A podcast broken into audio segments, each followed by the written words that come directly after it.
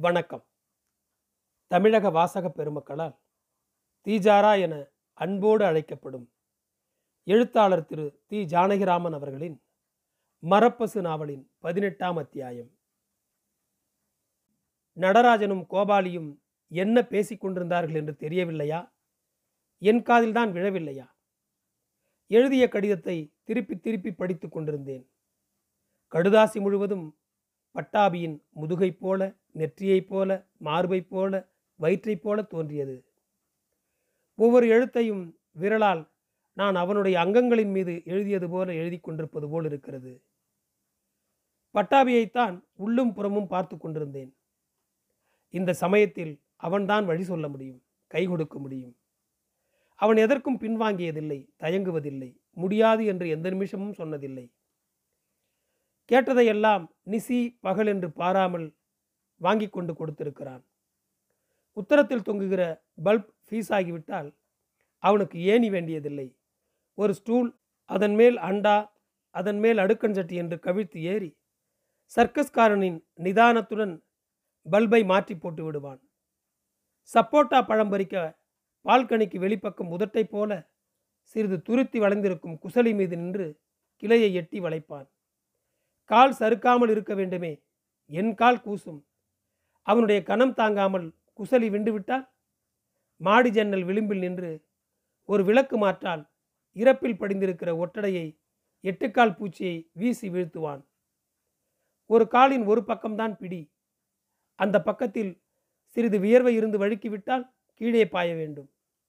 ஒவ்வொன்றாக அவன் முரட்டு காரியங்கள் நினைவுக்கு வந்து கொண்டிருந்தன. என்னை அவன் தூக்கினதும் ஞாபகம் வந்தது. தூக்கி தலைக்கு மேல் நெட்டி பொம்மை போல உயர்த்தி சிரித்தான். நானும் சிரித்தேன். தப்பி தவறி கீழே விழுகிற பயமே இல்லை. அவன் கைவிட மாட்டான் என்ற காரணம் தெரியாத தைரியம். ஒவ்வொன்றாக கடுதாசியில் படமாகிக் கொண்டிருந்தது. விகார உயரம் விகாரமான நடைகூட பாதம் கணுக்கால் துடை கை உடம்பு என்று ஒருமிக்க பார்த்தால் ஒட்டாத ஒரு விகாரம். ஆனால் ஒவ்வொன்றும் ஒவ்வொரு அங்கமும் ஒவ்வொரு மூட்டும் எனக்கு ஏன் பாந்தமாகப்படுகிறது? துருவி துருவி பார்த்தேன். ஆமாம் ஒவ்வொரு அங்கமும் பொய்க்காத கை பொய்க்காத பாதம் பொய்க்காத கண் பொய்க்காத பேச்சு பொய்க்காத விருப்பம் பொய்க்காத முரட்டுத்தனம் பொய்க்காத துணிச்சல் பொய்க்காத பாசம் என்னிடம். நான் எதை கேட்டு முடியாது இல்லை என்று அவன் சொல்லியிருக்கிறான். பட்டாபி நீ ஏன் இங்கு இப்போது என் பக்கத்தில் இல்லை? ஏன்? எண்ணூறு மைலுக்கு அப்பால். பட்டணத்தில் இருக்கிறாய். காதில் வேலியா உன்னைத்தானே அம்மணி? கோபாலி கூப்பிட்டது. விழித்தேன். எத்தனை தடவை கூப்பிடுறது? ஆழ்ந்து யோசிச்சுட்டு இருக்கார் நடராஜன். என்ன யோசிச்சுட்டு இருக்கே? கூப்பிடுறேன். என்ன அப்படி கோட்டை கட்டின்னு இருக்கே? சார் உன்னை கூப்பிடுறார். தனியாக போய் உட்காந்துருக்காரே இது கோபாலி. என்னமோ எழுதின்னு இருந்தா போல இருக்கே. நீங்கள் எழுதி முடிச்ச அப்புறம் தான் கேட்டேன். என்றார் நடராஜன். என்ன எழுதின்னு லெட்டர். யாருக்கு? பட்டாபிக்கு. இப்போ என்ன திடீர்னு பட்டாபி ஞாபகம் வந்தது? இப்படி வந்து உட்காந்துக்கோயே. உனக்கு இங்கிலீஷ் பேச தெரியும்னு அழைச்சிட்டு வந்தா என்னமோ பட்டாபி பட்டாபிங்கிறியே. பாட்டிலை பார்த்தேன். முக்கால் வாசி தீர்ந்திருந்தது. எழுந்து அருகே போவதுதான் நல்லது என்று தோன்றிற்று. என்னையும் கொஞ்சம் மறந்திருக்கலாம். அம்மா தாயே பராசக்தி என்று முனகல் கேட்டது. அந்த அம்மாள் மாடிப்படி ஏறி வந்த சிரமத்தில் இடுப்பை பிடித்து கொண்டு நின்றாள். பிறகு அருகில் வந்தாள். என்னம்மா இது நடராஜன். என்ன நடராஜே? மறுபடியும் சீசாவை வச்சுட்டு உட்காந்துட்டேன் சாப்பிட்றதுக்கு முன்னால் ஒரு டோஸ் ஆகிடுதே என்னத்துக்கு மறுபடியும்? உபாசனைக்கு வேலை போது உண்டோ? சொல்லிவிட்டு நடராஜனை பார்த்தது கோபாலி. நன்னாருக்கு உபாசனை. அம்மாடி என்று ஒரு சோஃபாவில் அமர்ந்தால் தாயார் அம்மாள் நீங்கள் தான் சொல்லிவிட்டே அம்மா? பிராந்தி விஸ்கி எல்லாம் உனக்கு தாண்டாப்பான்னு அதான் சாப்பிட்டுருக்கேன் என்று போலி பணிவுடன் சொன்னது கோபாலி. சொன்னேன். நான் சொன்னதை அப்படியே மாற்றிவிட்டே என்ன சொன்னேன்? என்ன மாற்றிவிட்டேன் உனக்குத்தான் எல்லாம்னு சொன்னேன். நீ தான் அதுகளுக்கு மாற்றிடணுமா என்று மூக்கு கண்ணாடியை சரிபடுத்தி கொண்டே என்னை பார்த்தாள் தாயார். மேலும் என்னை பார்த்து சொன்னாள். நீ கூட என்னத்துக்காக வந்திருக்கே? அம்மணி சும்மா குரு பாடுறான்னு கேட்குறதுக்கா அவருக்கு சுச்சுருஷை என்ன பண்ணணும்? இந்த மாதிரி சாப்பிட்றதுக்கு முன்னாடி சாப்பிட்டதுக்கு அப்புறம் தூங்குற போது ஏந்துகிற போதுன்னு சாப்பிட்டுட்டு இருக்கிறத பார்க்கறதுக்கா நீ கூட வந்திருக்கே? நீனா சீசாவை பிடிங்க அலமாரியில் வச்சு விடணும்? வரம்பு மீறாமல் நீனா கோடு கிழிக்கணும் அவன் தாண்ட தாண்ட நீ கோட்டை தள்ளி தள்ளி போட்டுன்னு இருந்தா கிட்டப்பா இப்படி தான் பண்ணிகிட்டே இருந்தான். கடைசியில் ஈரல் கருங்கல்லா போய் வாயை பொழந்தான் இதமாக இருந்தால் உசுரும் இருக்கும். அதுக்காக இருக்கேன்னு சாப்பிட்டுட்டும் இருக்கலாம். பொத்துன்னு குதிச்சா மூச்சு முட்டி முழுகி பிராணனுக்கே ஆபத்தாச்சே? ஆபத்து இல்லை அதுதான் செய்ய வேண்டிய காரியம். என்னது? ஆமாம் வயசானப்புறம் பாட முடியாது. சுருதி சேராது. குரல் சொன்னபடி கேட்காது. ஆனால் இருக்கவனும் விடமாட்டான். நமக்கும் ஆசை விடாது. பாடி பிரத்தியார் காதையும் துளைச்சி நம்ம பேரையும் கெடுத்துண்டு பால்ய அபிமானத்தை நினச்சிட்டு தொண்ணூறு வயசு கீழே எண்பது வயசு தேவடியாளை பார்த்து மகிழ்ந்துட்டுருக்கோம் சின்னதுகளுக்கெல்லாம் நாராசமாக இருக்கும். எதுக்கு அந்த தண்டாயெல்லாம்? நன்னா பாடிட்டு இருக்கிற போதே பிராணனை விடுறதுக்கு வழியை பார்க்குறதா போரும் போரும். ரொம்ப பணிக்காக தான் இருக்குது பேசுறது. பேசாமல் படுத்துக்கோ ரெண்டு பேரும். நாளைக்கு வேறு கச்சேரி இருக்குது ஊர் சுற்றி வேறு பார்க்கணுங்கிறான் அம்மணி. பேசாமல் படுத்துக்குங்கோ. நடராஜன் ஏந்திர சொல்கிறேன் மணி பன்னெண்டாச்சு ஒரு அரை ரவுண்டுமா. பெரிய மனசு பண்ணுங்கோ. இது கோபாலி. உங்கள் கையால் அனுகிரகம் பண்ணுங்கோ. தாயார் அம்மாள் சிரித்தாள். சரி அனுகிரகம் பண்ணுறேன் என்று பாட்டிலை எடுத்து அரை ஸ்பூன் ஊற்றினாள். நடராஜே ஏந்திர சொல்கிறேன் சட சடன்னு சாப்பிட்டுட்டு என்று எழுந்து இடுப்பில் இரண்டு கைகளையும் வைத்து காத்து கொண்டு நின்றாள். நான் பாட்டிலை எடுத்து அலமாரியில் வைத்தேன். வேறு வழியில்லாமல் ஒரே வாயில் விழுங்கிவிட்டு நடராஜன் எழுந்தார். கிழவி இரண்டு டம்ளர்களையும் எடுத்து வெளியே இருந்த குழாயில் கழுவி அலமாரியில் கொண்டு வைத்தாள். பாட்டிலை கையில் எடுத்துக்கொண்டு அம்பாள் சண்டை போடுறதுக்காக மதுபானம் பண்ணினா நீங்கள்லாம் சாந்தமாக இருக்கிறதுக்கு பண்ணுறேன் எங்கே போய் சொல்கிறது எண்ணத்துக்கு இந்த இழவெல்லாம் பாடுறதே கல் குடிக்கிறாப்புல தானே. தலையில் பாட்டை எழுதின தெய்வம் இதையும் எழுதி வைக்கப்படாதோ? தாயே பராசக்தி என்னடிம்மா விளையாட்டு இதெல்லாம்? அம்மா அம்மா என்று ஆடிக்கொண்டே மாடிப்படியை இறங்கி நடந்தாள். கோபாலி அவள் படியிறங்கும் போது இரண்டாம் காதில் விழாமல் சொல்லிற்று. நான் குஞ்சாலிக்கிட்ட ரெண்டு குழந்தைகளை பெற்றதே இதை சாப்பிட்டு மறந்து போனதுனாலே தான் கிழவிக்கிட்ட எப்படி சொல்கிறது வள வளன்னு மறுபடியும் ஆரம்பிச்சிருவ சொன்னா என்று என்னை பார்த்து முணுமுணுத்தது. கட்டிலில் இருந்த மெத்தைச் சுருளை பிரித்தது படுத்து கொண்டது. என்னை கூப்பிடக்கூட அதற்கு தோன்றவில்லை. அவ்வளவு தடுமாற்றமாக இருந்திருக்க வேண்டும். படுத்த கணத்தில் நன்றாக அயர்ந்தும் விட்டது. படியிறங்கின கிழவியை பார்த்து இது முணுமுணுத்ததை நினைத்து நினைத்து பார்த்தேன். சிரிக்க வேண்டும் போல் இருந்தது. ஆனால் வந்தது என்னமோ இரக்கம். மெதுவாக அதன் காலடியில் உட்கார்ந்து காலை அமுக்கி பிடித்து விட்டேன். பாட்டி சொன்னது போல பிராந்தி விஸ்கி மட்டுமில்லை. நான் என் மாதிரி இன்னும் எத்தனையோ பேர் உனக்குத்தான் இருக்கிறார்கள் என்று ஜபம் பண்ணினவாறு ஆடு சதை உள்ளங்கால் விரல்கள் எல்லாவற்றையும் பிடித்து விட்டேன். கோபாலிக்கு ஸ்மரணை இல்லை. எனக்கு சிரிப்பும் வந்தது பட்டாபி நினைவும் வந்தது. மீண்டும் கிளி எழுந்து கொண்டேன். பெட்டியை திறந்து பட்டாபிக்கு எழுதின கடிதத்தை எடுத்து பார்த்தேன். பட்டாபியோடு பேச வேண்டும் போல் இருந்தது. பட்டாபி வண்டியில் வரும்போது பென்னட் குடும்பம் என்று ஒரு வெள்ளை குடும்பத்தை பற்றி முன்பு எழுதியிருந்தேனே. அவர் எல்லா மாதிரியும் என் சிரிப்பை பற்றி சொன்னார். வார்த்தைக்கு வார்த்தை நான் சிரிக்கிறேன் அழகாக சிரிக்கிறேன். தனக்கும் அந்த மாதிரி சிரிக்க முடியவில்லையே என்று சொன்னார். ஆனால் நான் சுவாமியை பார்த்து சிரித்தது அவருக்கு பிடிக்கவில்லை.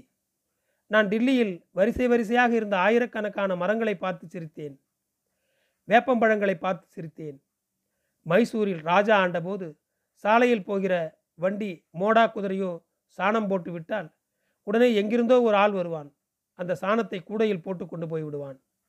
ஆனால் சுதந்திரம் வந்ததும் சாணத்தை பார்த்து பரிதாபப்பட்டு அப்படியே விட்டு வைக்க தொடங்கி விட்டார்கள்.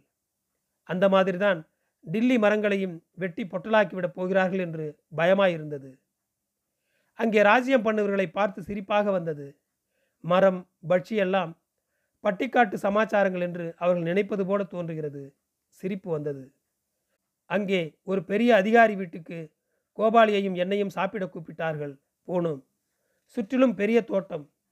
தாவாரத்தில் உட்கார்ந்து கோபாலியும் அவரும் மதுபானம் செய்தார்கள். நானும் அந்த அதிகாரி மனைவியும் கூடவே உட்கார்ந்திருந்தோம். கோபாலிக்கு அவர் அந்த மதுவின் உயர்த்தியை பற்றி சொல்லிக் கொண்டிருந்தார். மரப்பீப்பாயில் வைத்து வைத்து அதை நாள்படுத்தி வயதாக வைத்திருந்தார்களாம். அதனால் உயர்த்தியாம். பிறகு சங்கீதத்தை பற்றி பேசினார்கள். பிரதிமத்தியமத்துக்கு ஃப்ரீக்குவென்சி எத்தனை? என்று கேட்டார். கோபாலி பேந்த பேந்த விழித்தார். இது கூட தெரியாமலா பெருசா பாடுறேன்? என்று சொல்கிறார் போல் முகத்தை வைத்துக்கொண்டு ஒவ்வொரு ஸ்வரத்துக்கு எத்தனை அலை அதிர்வுகள்? என்று கணக்கு போட்டு சொன்னார். பிறகு அலை அதிர்வு என்பது என்ன? என்று விஸ்கி பாட்டில் மேஜை குடிக்கிற கண்ணாடி சிகரெட் சாம்பல் தட்டுகிற தட்டு சிகரெட் அட்டை டப்பா எல்லாவற்றையும் விரலால் சுண்டி தட்டி தட்டி காண்பித்தார். கோபாலிக்கு ஒன்றும் புரியவில்லை. ஆனால் என்னை பார்த்து பாத்தியாமணி சங்கீதத்தில் எப்படியெல்லாம் சர்ச்சை பண்ணுறார் பாரு. இதெல்லாம் ஒரு மேதை. சும்மாவா பெரிய டிபார்ட்மெண்ட்டெல்லாம் கொடுத்து ஆட்சி பண்ணுங்கன்னு சொல்கிறா என்று அந்த மாமியையே பார்த்து கொண்டிருந்தார். மாமி நல்ல அழகு. சங்கீதம் தெரியாதாம். ஆனால் எந்த சங்கீத வித்வான் வந்தாலும் வீட்டுக்கு கூப்பிட்டு சாப்பாடு போட்டு விடுவார்கள். எந்த நாட்டியக்காரர்கள் வந்தாலும் எந்த பத்திரிகாசிரியர் வந்தாலும் முதல் சாப்பாடு அவர்கள் வீட்டில்தானாம். சவுடையா வந்திருக்கார் எங்காத்துக்கு? மதுரை மணி வந்திருக்கார் எங்காத்துக்கு? அரியக்குடி வந்திருக்கார் ராஜரத்னம் வந்திருக்கார் வாசன் வந்திருக்கார் என்று சொல்லிக் கொண்டிருந்தாள் மாமி. பேசிக்கொண்டிருக்கும் போது ஒரு மந்திரி வந்து விட்டார். சிலப்பதிகாரத்தில் சங்கீதத்தை பற்றி என்னவெல்லாம் சொல்லியிருக்கிறது என்று பேசிவிட்டு கொஞ்சம் பாடியும் காண்பித்தார். அப்போதுதான் எனக்கு சிரிப்பு வந்துவிட்டது. உறக்க சிரித்து விட்டேன் சட்டென்று திரும்பினார்கள். அப்படியே பாடுறலே என்று பரமார்த்த சிரிப்பாக மாற்றிக்கொண்டேன் எப்படியோ என்றார். ஈஸ்வரம்மா பாடுற போலவே இருக்குன்னு நினச்சேன். பேஷ் பேஷ் அப்படியே நறுக்குன்னு சொல்லிட்டீங்களே என்றார். கோபாலி சிஷ்யனா கேட்கணுமா? பேசுறதெல்லாம் எவ்வளவு நுட்பமாக கவனிக்கிறார் தெரியுமோ? நான் அதையே பார்த்து கொண்டிருக்கிறேன் என்று இங்கிலீஷில் சொன்னாள் அந்த அம்மாள். நீங்கள் ஒன்றும் சொல்ல மாட்டேங்கிறீங்களே என்றார் அவர் சம்சாரம். இத்தனை அழகான மரங்கள் எல்லாம் இருக்கே உங்கள் வீட்டிலே யார் நட்டா இதெல்லாம்? என்றேன். எனக்கு எல்லா மரத்து மேலையும் ஏறணும் போல் இருக்கு என்றேன். எல்லாரும் ஒரு தினுசாக என்னை பார்த்தார்கள். சற்று கழித்து அந்த மாமியின் பெண் வந்தாள். கல்யாணம் ஆகிவிட்டது. மாப்பிள்ளை சீமையில் படிக்கிறான் என்றார் மாமி பாவம் என்றேன். நீங்களெல்லாம் இவ்வளவு படிச்சிருக்கேன் ஃப்ரீ லவ் சொல்லி கொடுக்காமல் இப்படி குழந்தையை பட்டிக்காட்டு பொண்ணு மாதிரி கல்யாணம் பண்ணி வச்சிட்டேலே என்றேன். சொல்லிவிட்டு என் சொந்த சிரிப்பையும் சிரித்தேன். அவர்கள் என்னை அதிக பிரசங்கி என்று நினைத்தார்களா பைத்தியம் என்று நினைத்தார்களா? எதையதையோ படித்துவிட்டு நாலு பேருக்கு நடுவில் இஷ்டப்படி பேசுகிற தான் தோன்றி என்று நினைத்தார்களா? எல்லாமாகவும் நினைத்தார் போல் இருந்தது இன்னும் இரண்டு வீடுகளுக்கு கூப்பிட்டார்கள். அவர்கள் வீட்டு பையன் பென்னட் மாதிரியே சொல்லி வைத்தான். உங்கள் ஹஸ்பண்ட் ரொம்ப நன்னா பாடினார் என்றான். அவர் என் கணவர் இல்லை என்றேன். ஓ மன்னிக்கணும். உங்களுக்கு கல்யாணம் ஆகிவிட்டது என்று நினைத்தேன். இல்லை என்றேன். நீங்கள் வந்து இவருக்கு என்று பையன் இழுத்தான். நான் கோபாலியோட மைத்துனி. ஆனால் சம்சாரம் என்றே சொல்லலாம் என்று மெதுவாக சொல்வது போலவும். ஆனால் அவன் அப்பா அம்மா காதில் விழும்படியாகவும் சொல்லி வைத்தேன். எல்லோருக்கும் என்ன பேசுவதென்று தெரியவில்லை. பையனை ஏதோ சமாசாரம் சொல்வது போல உள்ளே அழைத்து போனாள் இந்த அம்மாள். அன்று இரவு கோபாலி கேட்டார் ஏன் இப்படியெல்லாம் சிரிக்கிறாய்? பொய்யெல்லாம் சொல்லுகிறாய்? என்று. உங்களுக்கு மேலே சங்கீதம் தெரியும். உங்களுக்கு தெரியாததெல்லாம் தெரியும் என்று அவர்கள் உங்களை பிரமிக்க அடிக்க நினைக்கிறார்கள். நானும் ஏதாவது சொல்லி பிரமிக்க அடிக்க வேண்டியதுதானே? இவர்கள் எல்லாம் தெரிந்ததாக எல்லாம் தங்களுக்கு முடியும் என்று நினைத்து கொண்டிருக்கிறவர்கள். அதனால் இப்போ ஏதாவது சொல்லி வைத்தால் ஏது இந்த பைத்தியத்தை எல்லாம் கூப்பிட்டுட்டு உபசாரம் பண்ணுகிறோம்? நம் அந்தஸ்து என்ன? அதிகாரம் என்ன? என்று சற்று கலங்குவார்கள். அவர்கள் இப்படி கொஞ்சம் பைத்தியமாக அடிக்கிற சந்தோஷம்தான் எனக்கு இருக்கட்டும் என்றேன். உங்களை யாரும் தப்பாக நினைத்து கொள்ள மாட்டார்கள். நீங்கள் ஏதோ பாட்டுக்காரர் என்று விட்டு விடுவார்கள் ஏதோ அழகாக இருக்கிறது என்று ஒரு கிறுக்கை கட்டிக்கொண்டு அழுகிறது என்று உங்களை பார்த்து அனுதாபப்படுவார்கள். ஆனால் கோபம் என்மேல்தான் இருக்கும். பரவாயில்லை என்று சிரித்தேன். கல்கத்தாவிலும் ஒரு ஆசாரமான கம்பெனி ஆபீசர் வீட்டில் எனக்கு எத்தனையோ லவர்கள் உண்டு என்று சொல்லி வைத்து அவர்கள் வீட்டு பெண்களையும் வீட்டுக்காரியையும் பயமுறுத்தி விட்டேன். அந்த மாமா எங்களை காரில் வைத்துக்கொண்டு ஊர் சுற்றி காண்பித்தார். அவர் பக்கத்தில் அவர் மனைவி மனைவிக்கும் பக்கத்தில் நான் எனக்கு பக்கத்தில் கோபாலி என்று காரின் பின் சீட்டில் உட்கார்ந்து கொண்டிருந்தோம். மாமா இடது கையை தூக்கி பின்னால் போட்டுக் கொண்டிருந்தார். இரண்டு மூன்று தடவை என் தலைப்பூவை தொட்டார். நான் சட்டென்று என்ன மாமா தலைப்பூவை பீக்கிறேன் என்று கோபித்துக் கொள்கிறார் போல கொஞ்சினேன். இந்த மாதிரி எத்தனையோ சிரிப்பு. இந்த சிரிப்புக்கெல்லாம் சேர்த்து வைத்து இப்போது அழ வேண்டும் போல் இருக்கிறது. நாகபுரியிலேயே முப்பது நாளாகிவிட்டது. இன்று முப்பத்தைந்து நாளாகிவிட்டது. இன்டர்மீடியட் படிக்கிற போது ஒரு சம்ஸ்கிருத ராயர் வாத்தியார் எங்களுக்கு இருந்தார். காதலுக்கு தமாஷ்வரி குழந்தை என்று ஒரு நாள் சகுந்தலை வசன பாடம் நடத்தும்போது சொல்லிவிட்டு சிரித்தார். தன்னுடைய ஹாசியங்களை சொல்லிவிட்டு அவர் தானே சிரித்து கொள்ளுகிற வழக்கம். இப்படி சிரிக்கிறதே அப்பாவி என்று நாங்கள் சிரிப்போம். இப்போது அது ஞாபகம் வந்து என்னை அழ வைத்து கொண்டிருக்கிறது. வயிற்றை வயிற்றை வைத்து தொட்டு பார்த்து கொள்ளுகிறேன். சாதாரணமாகத்தான் இருக்கிறது இருக்க வேண்டும். நீ ஆனால் இருக்க வேண்டும் பகவானே என்று சொல்லுவாய். எனக்கு அப்படி சொல்ல வாய் வரவில்லை. வந்தாலும் மனசோடு சொல்ல மாட்டேன். இந்த சமயத்தில் இந்த கணத்தில் நீ கூட இருந்தால் தேவலை போல் இருக்கிறது. ஒரு சமயம் கடவுள் என்று ஒன்று இருந்து அது பிசாசு மாதிரி சாதாரண துஷ்டன் மாதிரி இருக்குமோ? எல்லோரையும் பார்த்து எதற்கு சிரித்து கொண்டிருந்தாயே? இப்போது சிரி என்று என்னை குத்துமோ அது? எனக்கு இப்போதே புறப்பட்டு வந்துவிட வேண்டும் போல் இருக்கிறது. நீ வழி சொல்லுவாய் தைரியம் சொல்லுவாய். எனக்கு என்னமோ பிரமையெல்லாம் வந்து கொண்டிருக்கிறது. ஆஸ்பத்திரியில் கிடக்கிறார் போல வீல் வீல் என்று கத்துகிறார் போல வயிற்றுக்குள் ஏதோ உருள்கிறார் போல நான் போடுகிற சத்தம் வெளியே கேட்காமல் வாயில் யாரோ துணிப்பந்தை வைத்து அடைத்திருக்கிறார் போல. கோபாலி லேசில் கிளம்புவதாக இல்லை. நாளை மாலை கச்சேரி அதாவது இன்று மாலை. இப்போது மணி இரண்டாகிவிட்டது. நேற்று கச்சேரி பண்ணின மெய் மறந்து அவருக்கு எல்லாரும் பாராட்டின போதையில் தூங்கிக் கொண்டிருக்கிறார். சில சமயம் சை எதற்கு? சை என்று கேட்கிறாய். இந்த மாதிரி சமயங்களில் தன்னைத்தானே மாய்த்து கொள்ள தோன்றும். அப்படி நான் செய்ய மாட்டேன். என்னை யார் கேட்கிறது? முதல் முதலில் கல்யாணமாகியா தாயாராக ஆனால் ஒரு பெண் பத்து லட்சம் வருஷம் கழித்து மட்டும் என்ன வித்தியாசம் வந்துவிட்டது? இப்படியெல்லாம் பேசுகிறேனே தவிர மார்பு வயிற்றுக்குள் மட்டும் என்னமோ கிளி கால்சியம் இன்ஜெக்ஷன் போல சூடாக இறங்கி கொண்டிருக்கிறது. நான் யாருக்காக பயப்படுகிறேன்? அவமானத்திற்கா? உயிர் போய்விடும் என்றா சில சமயம் வேறு ஏதாவது தேசத்தில் பிறந்திருக்க கூடாதா என்று நப்பாசை தட்டுகிறது. ஆனால் அந்த தேசம் எங்கே இருக்கிறது? வண்டியில் பென்னட் குடும்பத்தை பார்த்த பிறகு வெள்ளைக்காரர்கள் நம்மை விட கோழைகள் பத்தாம் பசரிகள் என்று தோன்றுகிறது. அந்த மாதிரி தேசத்தை நான் தான் என்னுள் ஏற்படுத்தி கொள்ள வேண்டும். உங்களுக்கு என்ன என்று நான் எல்லாரையும் பார்த்து அலட்சியமாக சிரித்தால் போதும். அந்த மாதிரி சொல்ல முடியுமா?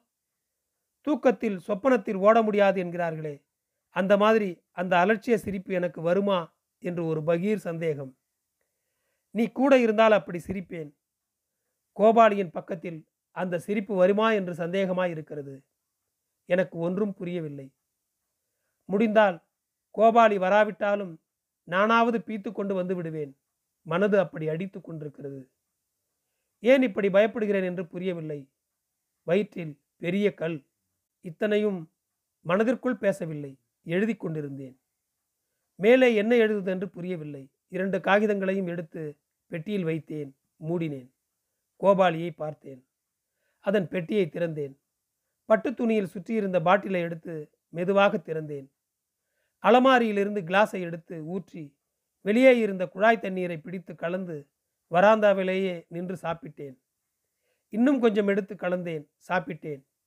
வயிறு முழுவதும் அடுப்பு மூட்டிவிட்டது. விளக்கை அணைத்து படுத்தேன். நன்றி தொடரும்.